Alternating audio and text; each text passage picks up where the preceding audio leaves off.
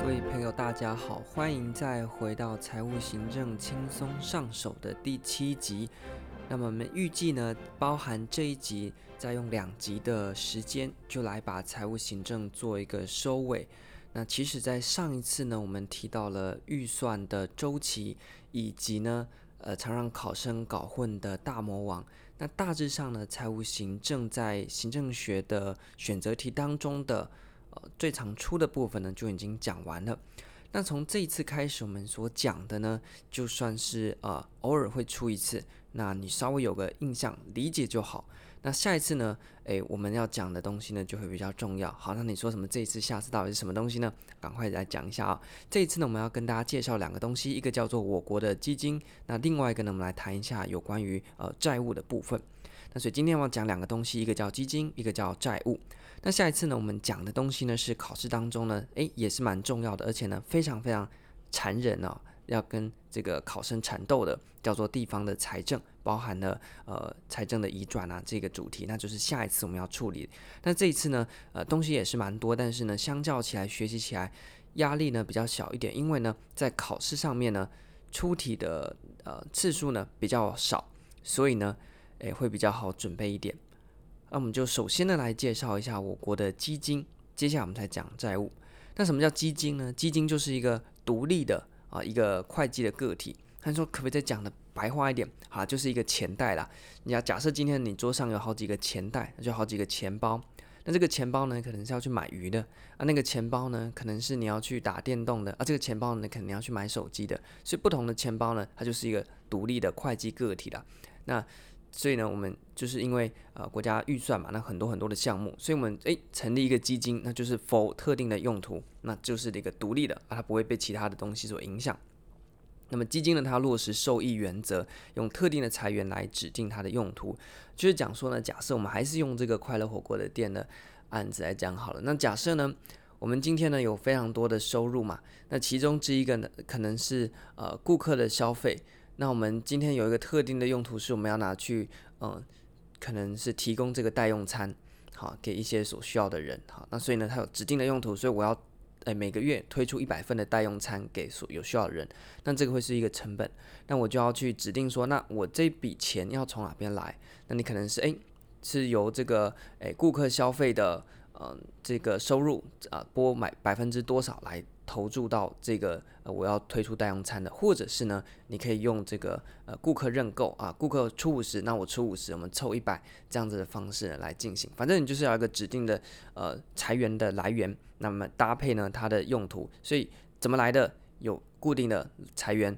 那怎么用的呢？有一个固定的范围，就是以特定的财源指定用途啊，这样子的意涵。所以我国的基金呢，大致上就是可以这样子想象，就是它钱怎么来的，它有一个明确的说明。那要怎么用，用在哪一个范围，它有一个明确的说明。那这个呢，进和出所组成的这个基金呢，它就是一个独立的会计个体，那不会被其他影响。那么在类型上面呢，我们有分成普通基金和特种基金。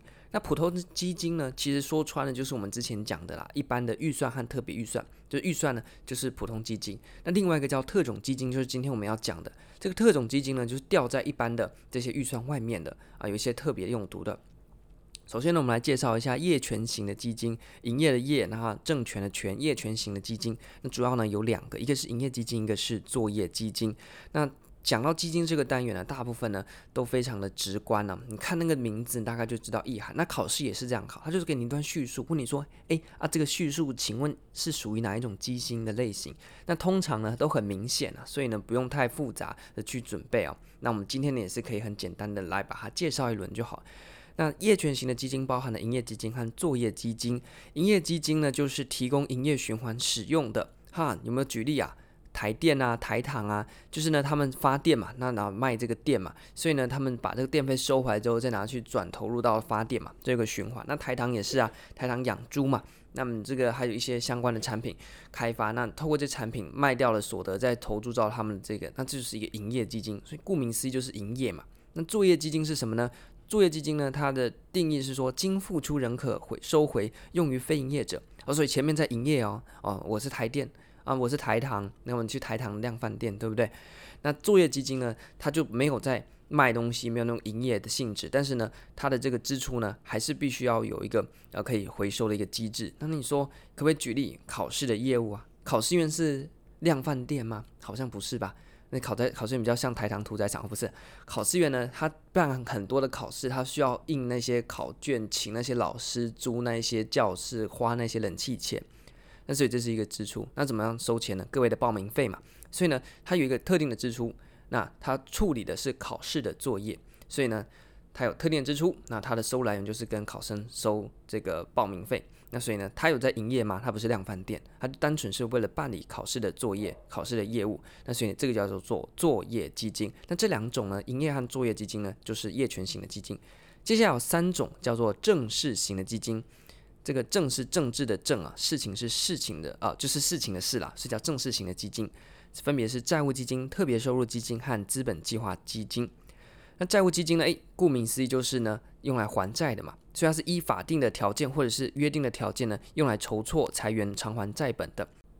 所以呢，今天呢，一个呃债务的基金，那你必须呢去说明说，那你有哪一些的呃财源，那么你要指定去作为特定还债的用途。那这个呢，就是我们所说的债务基金。那例如啦，假设我今天呃举债了，那今天我们的快乐火锅店，他必须说好，那我将可能诶可能顾客啊消费啊的什么什么什么什么收入啊，作为我来还店的哎还债的啊这个收入的来源，那成立一个基金，那所以这笔钱呢，就是只能拿来还债的。那并且呢，我去指定说，那它的收入来源是什么？那这样子呢，才能够做一个比较好的调控。不然今天拿 A、B 去还债，明天拿 B 去还债，你那是哪一天呢拿不出来或者没有调控好的话呢，事情就大条了。所以是债务基金。接下来我们来看一下下一个正式型的基金，叫做特别收入基金。什么叫特别收入基金呢？就是呢，今天呢它否一个特定的用途，那我们必须要去指定一个特定的收入来源。那具体的案例像是什么呢？像是我们的离岛建设基金就是了。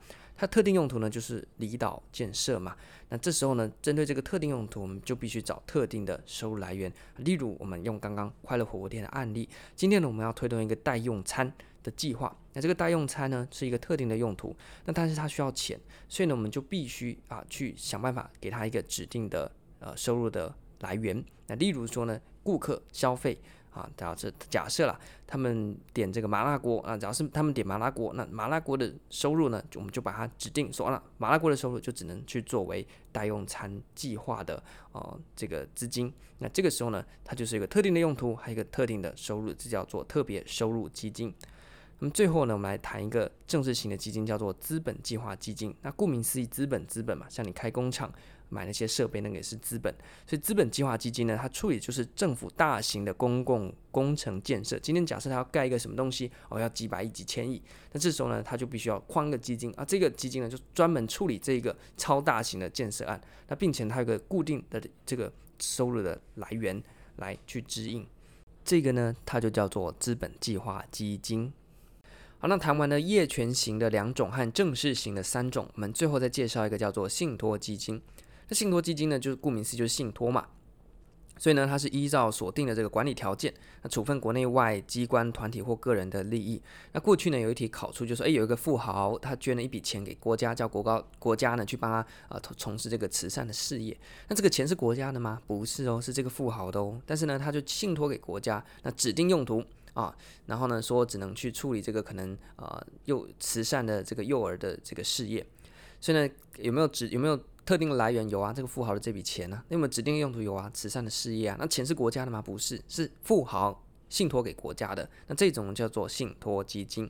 好，所以以上呢，很快的就介绍我们的特种基金啊。那考试的考法就像我刚刚讲那一题啊，他会给你一个叙述，问你说哦，那请问这个是什么基金啊？这样子，或者是呢说，哎，请啊选出啊以下何者是营业基金？然后 A 啊台糖啊量贩店啊 B。考试院的办理考试业务跟考生收钱类似这样，那你就要选哦营业基金啊，所以就是这个台糖。好，那所以呢大概就是这一些，所以你要记得哦，营业基金、作业基金这个是业权型的基金，那债务基金、特别收入基金、资本计划基金是正式型的基金，那还有一个叫做信托基金，你不用去背它，因为考试不会叫你把它背出来，很少了，所以你只要理解它的意思，选择题选出来就好了。但说特种基金跟普通基金差在哪边呢？特种基金呢，一定有它的好处，不然它就不会出现了啊。我们的政治都是这样子啊。它的好处呢，第一个，它的收支呢，因为它是独立的基金在外面，特种基金，虽然它不纳入国库的统收统支的范畴啊，所以就算是这个可以有点不受到呃我们一般约束啊，所以呢，它的运用弹性会比较大一点。那它是属于这个附属单位的预算，所以呢，它弹性呢相对来讲就高，虽然它不会受到说传统预算的种种的限制嘛。那还有一个更重要、更重要，就是它排除公共债务法部分财政上限的呃这个管控。像是呢，就不受到一年啊举债，我们等下谈债了。在一年啊，我们有说这个十五趴的这个年度举债的这个流量规范，但是呢，因为它是特种基金，所以呢，它就不受这个举债的规范哦。所以呢，你基金也可以去借钱啊，哦，所以这个举债呢就不会被限制，所以呢，进出都比较有弹性。那像是这个未满一年的债务总量，特种基金呢也不会被管制。那还有像是特别收入作业基金啊，你举借一年以上的公债啊，未偿余额不列入公债法的总量管制等等。那这个你不用去背，我提一下让大家知道说为什么特种基金呢？呃，它会被发明出来，然后呢会被广泛的很爱被呃运用。那就是呢还有这些便利性。讲白一点啊，就是呢它没有受那么多限制，弹性比较高啦。那细节呢你不用去太 care，你只要大概知道个原因就好，因为考试呢其实也不是太热门。那刚刚我们谈到说，它不受到债务的限制，一些相关的限制，因为我们国家不能举债到破产嘛，所以呢，我们国家还是有很多法律呢在规定啊，国家有关于国家去借钱的这件事情。好，那我们接下来就来谈一下公共债务。那简单来讲呢，我们先看一下什么叫赤字啊？赤字呢，这个分成两种，一个叫结构性的，一个叫循环性的。那我想这个应该不用再解释，因为这个字面上就很清楚了嘛。那结构性赤字和循环性赤字哈，稍微了解一下就行了。那国考好像也没什么考过了。那接下来我们来看一下重点的。今天我们来看一下，不管你是什么呀，反正今天呢出现赤字就是就入不敷出嘛。那入入不敷出之后呢，你就要去借钱。那借钱呢，诶，我们就要去讨论，它借钱不能随便乱借嘛，总是要有一个管制。那管制方式呢，就包含了总量的管制和流量的管制。是什么意思呢？流量的管制就是你那个水龙头放的水哦，我出来这样子管管那个水龙头流出来的水的水量。那总量管制呢，是假设呢。我今天呢就是要装满这一个浴缸，好，那所以呢，今天我的总量就是这个浴缸，假设一百公升好了，所以你今天呢可以管这个浴缸，就是我最多就只能装满一百公升，啊，或者是呢，你可以从流量去管，流量就是我每一秒出水量不能超过哦、假设呃零点五公升这样，所以叫总量和流量的管制。我再再再再帮大家厘清一下，总量就是那个最后的那个大缸，它到底要装多少水，那流量呢是那个。那个水龙头它到底流多少水出来？所以讲白一点，就是假设总量呢，我们就是这个债务未偿余额的上限啊。总量就是我们国家到底现在在这个债务的大水缸里面，我们的债务有多少？那这个是总量哦。假设我们总量就是不可以借超过一个范围，就是那个我们的这个债务大水缸就这么大啊，你不可以再超过，超过就流出来了，所以是总量管制。但流量管制呢，就是年度举债，所以那个上面那个水龙头放水到浴缸里面去嘛，那那个水龙头呢，就好像想那个水龙头就是我们举债，然后流出来的水就是债务，那债务就流到我们那个装水的浴缸里面去。那所以今天总量管制，我就是说整个浴缸就多大，我们就必须要去控制说哦。那我每一年，因为每一年就是那个水会流入到浴缸嘛，那每一年你不能说，诶，今年流特别大，不然这个每一任总统就说，反正呢，就看总量多大哦，我任内把它流完，啊，后面呢就没得流了，这样就不行。所以呢，就是年度啊，每一年它它能够举债的上限呢是有一个呃关卡在的，所以它每一年呢也必须去做流量的管制。好，那管制方式呢就总量和。流量，那接下来它的，我们来看一下它的这个总量管制哦。那其实这个细节呢非常复杂，叫做公共债务法。那考试当中呢比较常考的，我们跟大家介绍就好。那不常考的呢太复杂了，我觉得你就没有必要去了解了。那你去翻外面的参考书，就会给你很多东西哦。那我觉得呢没什么必要，因为呢这个呢相较于前面我们讲的一定要背的那个，它的处理几率也没有那么高了。好，那我们再回来。那我们看一下总量管制上面有哪一些趴数，大家可能要稍微记得。第一个是各级政府的欠债总和不可以超过前三年 GDP 平均数的百分之五十，这个呢是有考过的，所以你可能要稍微记一下。就说各级政府的欠债总和，反正就是所有政府，那你总共借的钱，那不管是中央政府借的或地方政府借的，全部全部加起来不可以超过什么呢？前三年 GDP 平均数的百分之五十。那这个是法律规定，所以我们也没什么好解释的，就是前三年 GDP 平均是五十。好，那么第二个呢，我们要看的是呢，中央年度的举债不可以超过总预算或者是特别预算岁出的百分之五十，也就是说今年总预算的百分之哎百分之十五了，讲错了。所以说今年年度的举债呢，啊、今年可以借多少钱？今年总预算编多少？它的十五趴就是你举债的上限。假设今年我的快乐火锅店预计要出这个呃一百块呃的这个税出，假设啦，因为不可能一百块，假设啦，因为一百块比较好算嘛。好，假设呢，我今年呃我的火锅店啊要这个编了一百块的总预算，那我火锅店可能钱不够，我要去跟人家借钱，我最多可以借多少？十五趴，就是可以去借十五块，那不能就不能超过。OK，那前面呢总的这个总和不可以超过前三年 GDP 平均数的百分之五十，你可以想象成是说，那我今年。因为我的火锅店去借钱，我要借到破产，我就遭楼了嘛。所以呢，我借钱呢有一个呃要求，就是呢，我店我的店前三年的营业额的百分之平均数的百分之五十，也就是说呢，它这个计算有考量到说我的营业的能量有多大。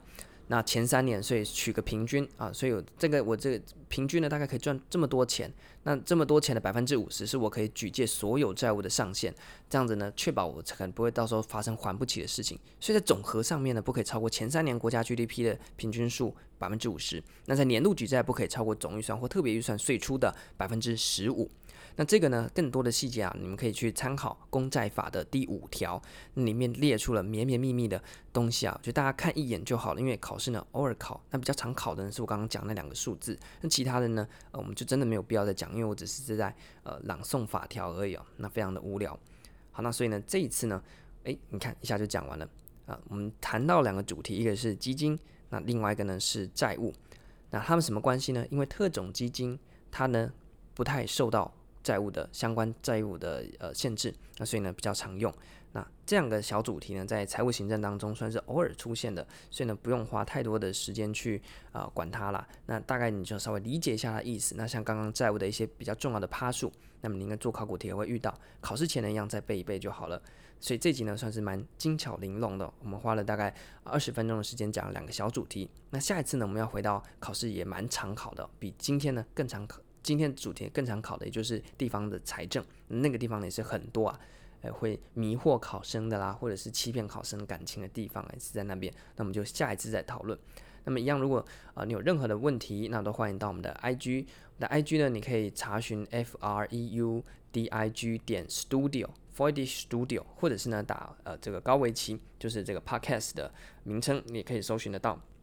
那么在最近呢，开始啊、把一些呃，陆陆续续开始制作这个 YouTube 的影片了，那相关的连接呢，我也会放在资讯栏里面。那因为开始刚开开始做嘛，那目前我们是呃先教大家怎么写申论题。那影片的陆陆续续上，所以呢，诶还没有打算到大力的推广的程度啊。因为假设我现在大力推广，结果点进去发现只有两部影片，这个也是蛮蛮蛮奇怪的。所以我希望能够做得更完整一点之后呢，再更详细的跟大家做一个介绍。那但是呢，已经开始在陆续更新新的影片上去了。那希望能够跟 Podcast 做互补。那 Podcast 呢，像我们今天用广播的形式讲，大家就方便听了，你拖地也听一下，上班也听一下啊，什么的放个听，反正你没听到就算了。那但是呢，看影片的时候好也是有好处。影片呢，就是我可以用呃具体的影像或文字呢来呈现我要讲的。像今天我们讲了好多基金哦，那你如果听听听，你就听了就忘了，除非你手边刚好搭配一本书。那如果呢，我们有一个影片啊，上面就还有一些字啊，你可能就比较好整理。那所以呢。这个 YouTube 和 Podcast 之后会两相搭配。那 YouTube 我很努力的在开始摸索，希望能够做出比较好画质的影片了。那以后呢，就几乎可以取代，希望可以取代，就变成是一个线上线上课，类似线上课的概念。但是呢，诶，我把我所知的路程线上课，但是没有，不是像那种像那种哈号啊，或者是一些他们那个是要付钱的。那我希望就用 YouTube 的平台就放在上面，反正大家有需要呢就可以上去听。那一样同样的笔记呢，你也可以在呃 IG 上面找到相关的笔记。那我最近也开始分享一些国考的呃一些呃经验啊资讯啊，也可以都到 IG 上面去。那如果你喜欢的话呢，记得帮我们分享了，追踪一下我们的 IG。那之后的 YouTube 也欢迎大家来支持。那么这一集呢就跟大家谈论到这边，下一集呢我们就啊、准备呢进到我们呃财务行政轻松上手的最后一集，这边也要跟大家预告一下，如果呢你是准时听的观众，而且有听到最后的话呢。哎呀，因为我每次后面都在讲废话，如果大家有发现，就是跟大家聊天啊，也不是讲废话了。那所以如果你听到这边的话呢，也先给你一个小彩蛋，在我们这整个财务行政轻松上手系列结束之后呢，诶，将会有一个神秘的，嗯，也不是神秘啦，我都讲出来，怎么会神秘呢？就会有一个类似啊这个懒人包的福利提供给大家，那敬请期待，那绝对是能够帮助大家呢，搭配我们的这预计是大概呃七集左右的这个集数。然后呢，再加上我们提供给大家到时候的那一份资料，希望呢就能够让大家在国考的时候遇到财务行政题目的时候一网打尽，绝对都不要漏掉。那虽然财务行政的题目不多，但是它是每年必出的考题啦，而且都连号啊。看到诶出现了财务行政的，然后下一题一定是财务行政，再下一题呢还是财务行政啊。那它的这个出题呢就是连号出题。哦，如果那个那个威力彩是连号的话呢，那就那就好好办了。但是呢，就是没有这么幸运啊，所以我们还是要继续认真努力的跟大家分享。如果中威力彩的话呢，诶，或许呢，我们就可以有其他另另做打算了。不过我们还是走一步算一步，那所以这边跟大家做一个预告。那希望呢，有 Podcast 的这一系列，加上之后我们会提供给大家的一个资源，目前还在制作啦，那大家就能够把。行政学当中的财务行政，从此再也不用再担心这个主题就可以把它盖牌了，你就可以准备去念其他科目了。那就非常感谢大家这一集的聆听，那我们就下一集来做一个收尾，谢谢大家，拜拜。